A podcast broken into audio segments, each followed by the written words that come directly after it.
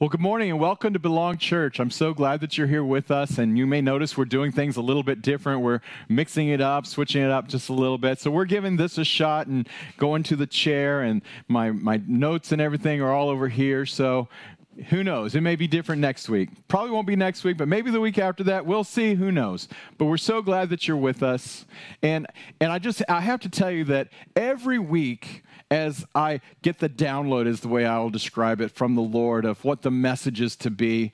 Uh, I just really get so excited, and I can't wait for the day that we can record it and put it all together and, and just, just combine it all and just like release it from what's in there. And today is one of those days completely. And next week, I can't wait for you as well to see next week's because you're just going to see it. They're building. It's building off of last week's as well, to be honest. And if you remember, we talked about the different areas of faith, but I'm jumping ahead. One of the things that kind of started me down the road for this, and it's actually been in my notes for several weeks now, is the saying that we're going through the, the pandemic. And I've seen shirts with the big, gigantic words on it that says faith over fear. So you may have seen it too. It's got faith gigantic up here, and it's got over and a little line across there, and then fear, and oftentimes it's upside down and, and all that stuff. And while that's really catchy, and that is a really good saying, and that is a really good connotation, if you just look at it on the surface, it kind of goes to the, the, the feeling that I've got that we use words in a religious manner and not in what they're truly meaning. And what I want us to see today is that faith is actually this big experience with God. But Second Timothy in chapter 1 verse 7 it says god has not given us the spirit. And if you if you got your bibles open or if you're a note taker i would encourage you to write down that word spirit and circle it maybe three or four or five six times. God has not given us the spirit of fear Fear is a spirit. Fear is, is this demonic uh, oppression that comes upon us that tries to, to steer us away from God. Remember John 10 10? We talk about it all the time, and for good reason, because I believe it is one of the foundations of who God is and who Jesus is and what he came to give us. And Jesus says in John 10 10, the enemy the devil has come to rob, kill, and destroy. And I always use this analogy over here. But Jesus says, But I have come to give you life to the full. So we see the two different worlds. See, the, the spirit of fear is over here. And if you do nothing and you just let everything go like it normally does, it's really easy to let fear come into our lives. But when we see and we break it down that God has not given us that spirit of fear, that's not from living life over here. It's really living life over here and robbing killing and destroying. God has not given us the spirit. Fear is a spirit. Then he continues on, but he's given us the power and love and a sound mind think about the, the, the, differences there. And that really points to this two different dichotomies of, of worlds that we can live in. There's the spirit of fear, or we can live with power, a powerful life. Love, God's love, the agape love is literally that word, and a sound mind. Faith, though, is not a spirit, it is part of your sound mind. And again, we looked at the exact word that was in the original um, Greek that is there, what Jesus used and the disciples used it. And everybody that wrote in the New Testament used this one word. And it literally means to be persuaded or to be convinced. See, it is an action not a spirit. It is something you have to do. It's a, it's a progress. It's something you start off small and then you grow up. You, you let it grow from this thing into a bigger, bigger thing. You might even say it's like a seed that gets planted, and then you see just one little tiny branch or one little tiny leaf just pop out of the ground. It's still the same seed, but it's going to grow into an enormous tree. But it begins with being planted. Last week we saw in Hebrews chapter 12 that there's a huge crowd of witnesses around us. And if you didn't hear that message, I'd encourage you to go back and you can get it right where you're getting this one. It's on our YouTube, it's on our podcast. You can go listen to it and you'll see that there's so much that is all around us. There's people all around those loved ones that have gone before us. They're there. And the rest of it says to, to throw aside, to lay aside every weight, it says in one translation, and keep running and in verse 2, it said, And let's keep looking to Jesus because he's the one who started this journey of faith. And the NASB says, fixing our eyes on Jesus. But I want you to see that point in verse 2. He, Jesus, is the one who started this journey of faith. Now, every journey that we take has a starting place. And depending on how much gas you got in your car, and if you have a renewable car that you can just keep going forever, it may take forever to get there, but the journey is there. But it always starts with a beginning place. And it is Jesus Christ who started that journey of faith inside of you and inside of me. I want us to look at one of the stories of not a parable like we often do, but this is a story that actually happened in Matthew 17, and it's, it's from 14 to 21 in the verses. But I want to kind of just set the table a little bit, and I want you to see that this is at the end of Jesus' ministry. So he's been on the earth now for 30 years before he started his ministry, and now he's worked for three years in his ministry. That means the disciples that he grabbed and he's now been interning, they've been with him for a solid three years. Now, not interns like we understand internships. They lived with him. They're with him in the morning to the night. They're spending the night. They're all in the same place. They're eating together. They're living together. They don't ever leave each other except on a mission. And then they're all going together still there. They've been around Jesus 24 7. Jesus sends them out. It's the end of his ministry. He's trying to get them ready to launch out and to do what he's telling them. Say, hey, man, I'm giving you the example. I'm showing you what to do. Now, go and do it. A man brought his son to the disciples that was having a demonic oppression. And the story, as you can read there in uh, Matthew 17, 14 through 21, the disciples prayed. They did everything they could think of, and nothing happened. I don't know about you, but that's kind of frustrating that you can, you know, you think you know what's going on. You've been with Jesus this whole time and you think you've got it all together and you do all the steps that you think.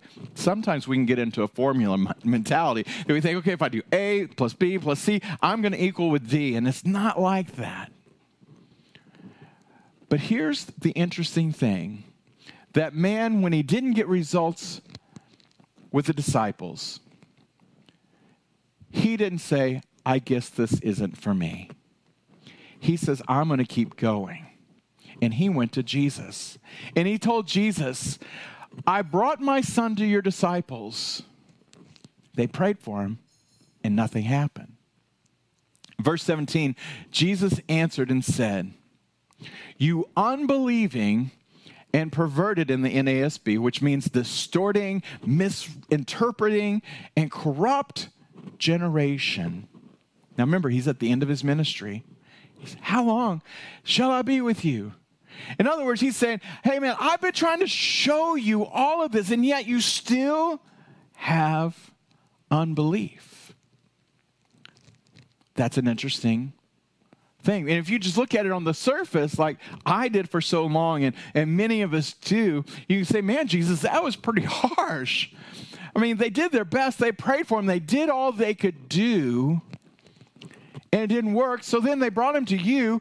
But Jesus is like, no, I didn't mean for this to all be about me doing all the work. I'm here to teach you how. And you still are unbelieving when you drill down on that word unbelieving, it's the same word in the negative connotation as faith. In other words, you still aren't convinced. You still aren't persuaded. and you're letting things distort you and misinterpret in your mind and, and corrupt the truth, the words that are coming out of my mouth. Wow. But isn't that just like you and I? We can read the Bible, we can hear a message, and then something can come along and, and try and distort it. Try and misinterpret it. Maybe someone says that this is what that scripture means, and you're like, man, that's messed up. If that's who God is, I don't have anything to do with him. And it ends up corrupting the great, wonderful words of God. And it makes you say, why in the world would I have faith? Why would I believe? Why would I be persuaded? Why would I change my mind from living this way to live this way? Jesus then spoke to the, the spirit of oppression that was on the little boy, and it was gone just like that. So then the, the disciples got Jesus privately. I mean, imagine you're with him all the time, and you don't want, it's like, okay, you're embarrassed enough. You're like, Jesus is, you know, I'm glad the little boy's okay, but, you know, hey, why didn't we do it, is what they said. They came to him privately and said, hey, why didn't it work for us? In verse 20, he says, because of the littleness of your faith. Wow. Your littleness of being persuaded. Remember, he answered them and said, You, you still don't believe. He's saying it the same way in a different framework because of the littleness, the smallness. You, you, may know the scripture that God says, hey, it may seem too big for anybody, but God, there's nothing too big for him. Fact, we looked at that last week as well. Jesus goes on to say, if you have faith, in other words, you're persuaded, you're convinced, the size of a mustard seed, now, mustard seed, they were very familiar with it. You and I probably have to go to the grocery store and go to the, the cooking aisle to find mustard seed because we, we don't use that. We don't really know what it is. But they knew. But the mustard seed is the smallest of all the seeds.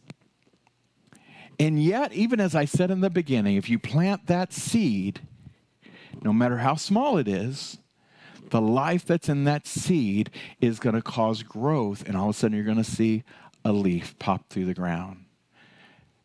See, because that seed, like every seed, is full of potential. So your faith, the size of a mustard seed, it can be the smallest of smalls.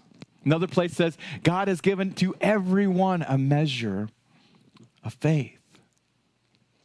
You see, that faith that God has given to you, it may seem to be the smallest of all the small seeds. You may say, God, I don't have any faith.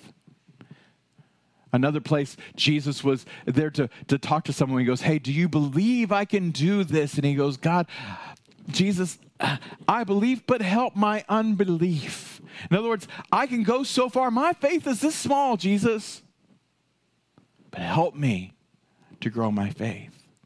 See, in every seed, there is potential. But nothing will happen until it's planted. So you see, the, the seeds of faith, they must be planted. In fact, it says, faith without works is dead. Faith without works, without action, if you're not going to do anything with it, then it's the same thing as holding a seed in your hand and it will never grow until it's planted. It all requires action. Now, in our lives and how we're developing our lives, and we're trying to have this faith walk, if you want to call that, I, I really don't think that's necessarily as accurate as what it is if you're using it as a religious terminology. But this journey that Jesus has started us off on that we looked at requires next steps you don't have to worry about what 10 steps from now is. You just have to worry about what's your next step. And that's why at the end of every one of our messages, we, we always give you an opportunity to use our text communication system and to, to know what your next steps could be if you would like to do it. But now I want you to see something. Jesus said that it was their unbelief and their lack of being persuaded and not convinced. As he continues on talking to disciples there, he tells them this very interesting, and now this is also very often misquoted and misinterpreted. He says, This kind comes out only by prayer and fasting. And, most of my life, I heard it say that that demonic oppression is what was on the only kind that comes out with prayer and fasting. In other words, you didn't pray enough before you went out to go pray for people. You didn't fast enough to go before you didn't have to do enough works before you went out there. But that's not what Jesus is saying. He said the unbelief that kept you from saying, I know the power of God is able to touch this little boy and free him just like that. Your lack of being persuaded, that unbelief, that is the kind that only comes out by prayer and fasting. In other words, if I can say it like this, it only comes out with you spending time with God. Prayer and fasting is, is taking some time out of your, your day, out of your life to say, okay, God, I'm now going to focus on hearing your voice, giving attention to you, using the prayer guide and fasting. I'm going to miss a meal, I'm going to skip a meal on purpose. See, Jesus said, when you pray, Jesus said, when you fast, these are not optional things if we're going to be on a journey if we're going to follow through with what He's called us to do. And when we do that, and we spend more and more time, we get to know Him better and better and better. And just like the disciples who've been with Him for three years every day, you get to have this deeper understanding. You see, at the end of the New Testament, you see all the mighty works that happen. God's power didn't change. God's power did not increase all of a sudden because Jesus went to heaven. Power is the same. It's our being persuaded, it's our being convinced, it's our having faith that changes it. And the whole purpose is found in our prayer and our fasting time. Jump with me to Hebrews chapter 11. I'm sorry, chapter 12 we see that this is the faith chapter, and it, it's often been called the, the Hall of Fame of Faith. And in verse 2, it says, For by it, faith, the old men, in other words, all of the Old Testament men, gained approval. And I love this. And if you just read through it, it may, you may just go right by it and gloss right by it. It says, And they bear witness and testify now, want you think about that. They bear witness and testify. They had their faith moments that made them convinced and they were persuaded to believe that God was able to do some great things. One of the, well, the obvious things that, that jumps out to me every time I think about this is King David. He was a little, you know, runt kid out in the fields tending the sheep, and all of a sudden this lion came up a lion. I mean, think about it. I'm not. I'm a grown man, and I'm. I'm, not gigantic. I, have certainly seen bigger people, but you know, I, I wouldn't want to sit there down a lion. Okay. But here he is, this small child, and a lion came up to eat one of the sheep. And I would have said, okay, that's just one. You can have that one. That's fine. I'm, I'm not going to get involved. The rest of us, let's go over here. You know, let's just leave them alone. Let's give them a private time. But he said, No, I'm going to go in there and I'm going to rescue that sheep. And I, I love even the foreshadowing that Jesus says, Hey, the wise shepherd will leave the 99 to go after the one that's fallen away. He goes over there and he is persuaded that God is able to help him take that sheep out of the lion's mouth. Then he tells a story that later a bear came along. A bear now think about how big a bear is. I mean, I'm standing up right now, and that bear is going to be much bigger than me. And that bear's going to go, ah, like this. And, and it's got this sheep in his mouth trying to have some lunch. And he goes, hey, because God delivered the lion into my hands, that lion was bigger than me. That, that lion was more than what I could personally take on myself. It was God. It was God who helped me through that. So if God helped me through the lion, God will help me through the bear. So then he charges after that that bear. Now that is some being persuaded stuff right there. That is being convinced when you charge after a bear with the sheep. He's trying to eat and he's hungry. He's got his meal and you're going to try and take that meal out of his mouth. How many of you know he wants you to be that next meal then? If you're going to take the sheep out, okay, I'm going to eat you. And God delivered the bear into his hand. The lion was bigger than what he was. The bear was bigger than he was. So he shows up with his brothers down on the where they're fighting the army, and the, the Israel army's all up on the, the hillside, and the, the Philistines are all up on this hillside. And Goliath is up there, this mammoth of a man. I think it's somewhere around 15 feet tall, if you can imagine.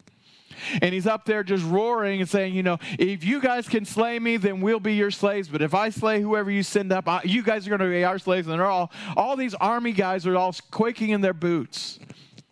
Not David. See, the, the, the size of the faith that David had was not small, it wasn't little. Because he was convinced because of a lion, the lion was bigger than he was. The bear was bigger than he was. So he goes marching up to King Saul and goes, I don't know why anybody else isn't doing this, but if nobody else is going to do this, I'll do it. And they look at him, it's like, You're this little kid. Can you imagine a teenager going up and say, "Hey, I'm going to go fight in, uh, you know, ISIS or whomever, you know, whoever the the the war is right now. I'm going to go take them out." And you're like, "What?" Now, again, this, this is a crazy story. I wasn't planning on spending this much time into it, but they're putting the the entire future of their country in the hands of this kid. How many of you know that had to be a very persuasive conversation that he had with the king? But here's what he said king, when I was out in the field, a lion came. God delivered the lion. A bear came, God delivered the bear. Though the problems keep getting bigger, my God is not limited in any way. Can I say it like this? David says, I'm persuaded I'm convinced that God who did this and God who did this, He's able to handle this.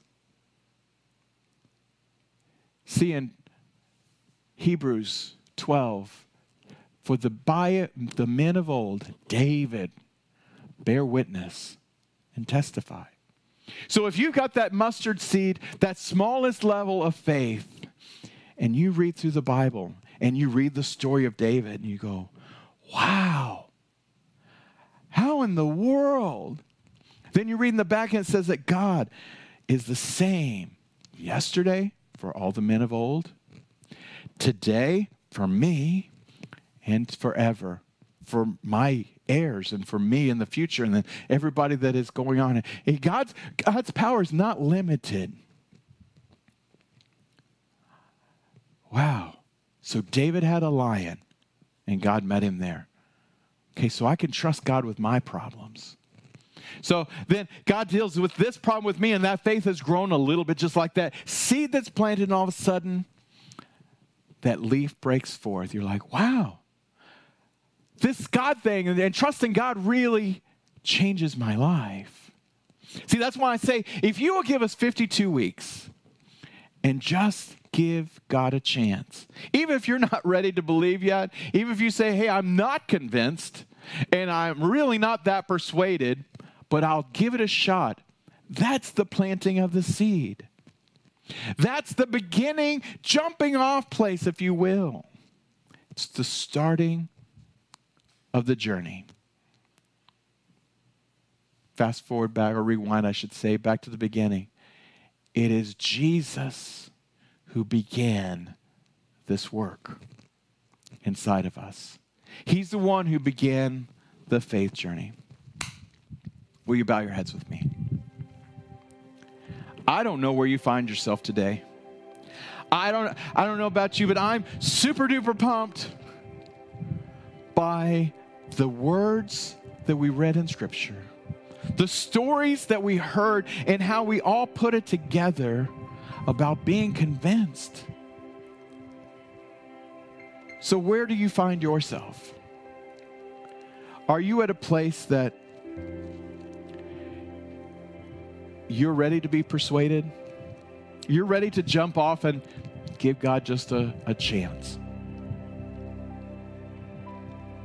Are you ready to let God into your life and say, okay, I'm not so sure about this, but this is the beginning place for me, and I'll take that first step. And after that first step, it's from there on, next steps. Or maybe you, like me, have grown up in church and maybe you've done a lot of things in the church and you've read a lot of scriptures and you've read a lot of things and, and yet when it comes to the troubles of my life coming upon me you would say but i have a difficulty trusting god or having faith in the context of what we're looking today. My great prayer is that by this message today that you'll be challenged to say, God, I'm going to trust you with mine, and, and I'm going to not be like the disciples where he said, Why do you still not believe? Or it's because of the smallness of your faith that this answer is not coming. I invite you to say this prayer with me. Whether it's your first time coming to God or whether you realize that you want to take the next step in understanding and following faith. Say this with me. Say, Father in heaven, I realize that you are right here waiting. Your power is great and wonderful. The only limit is in my believing. I choose to believe in you.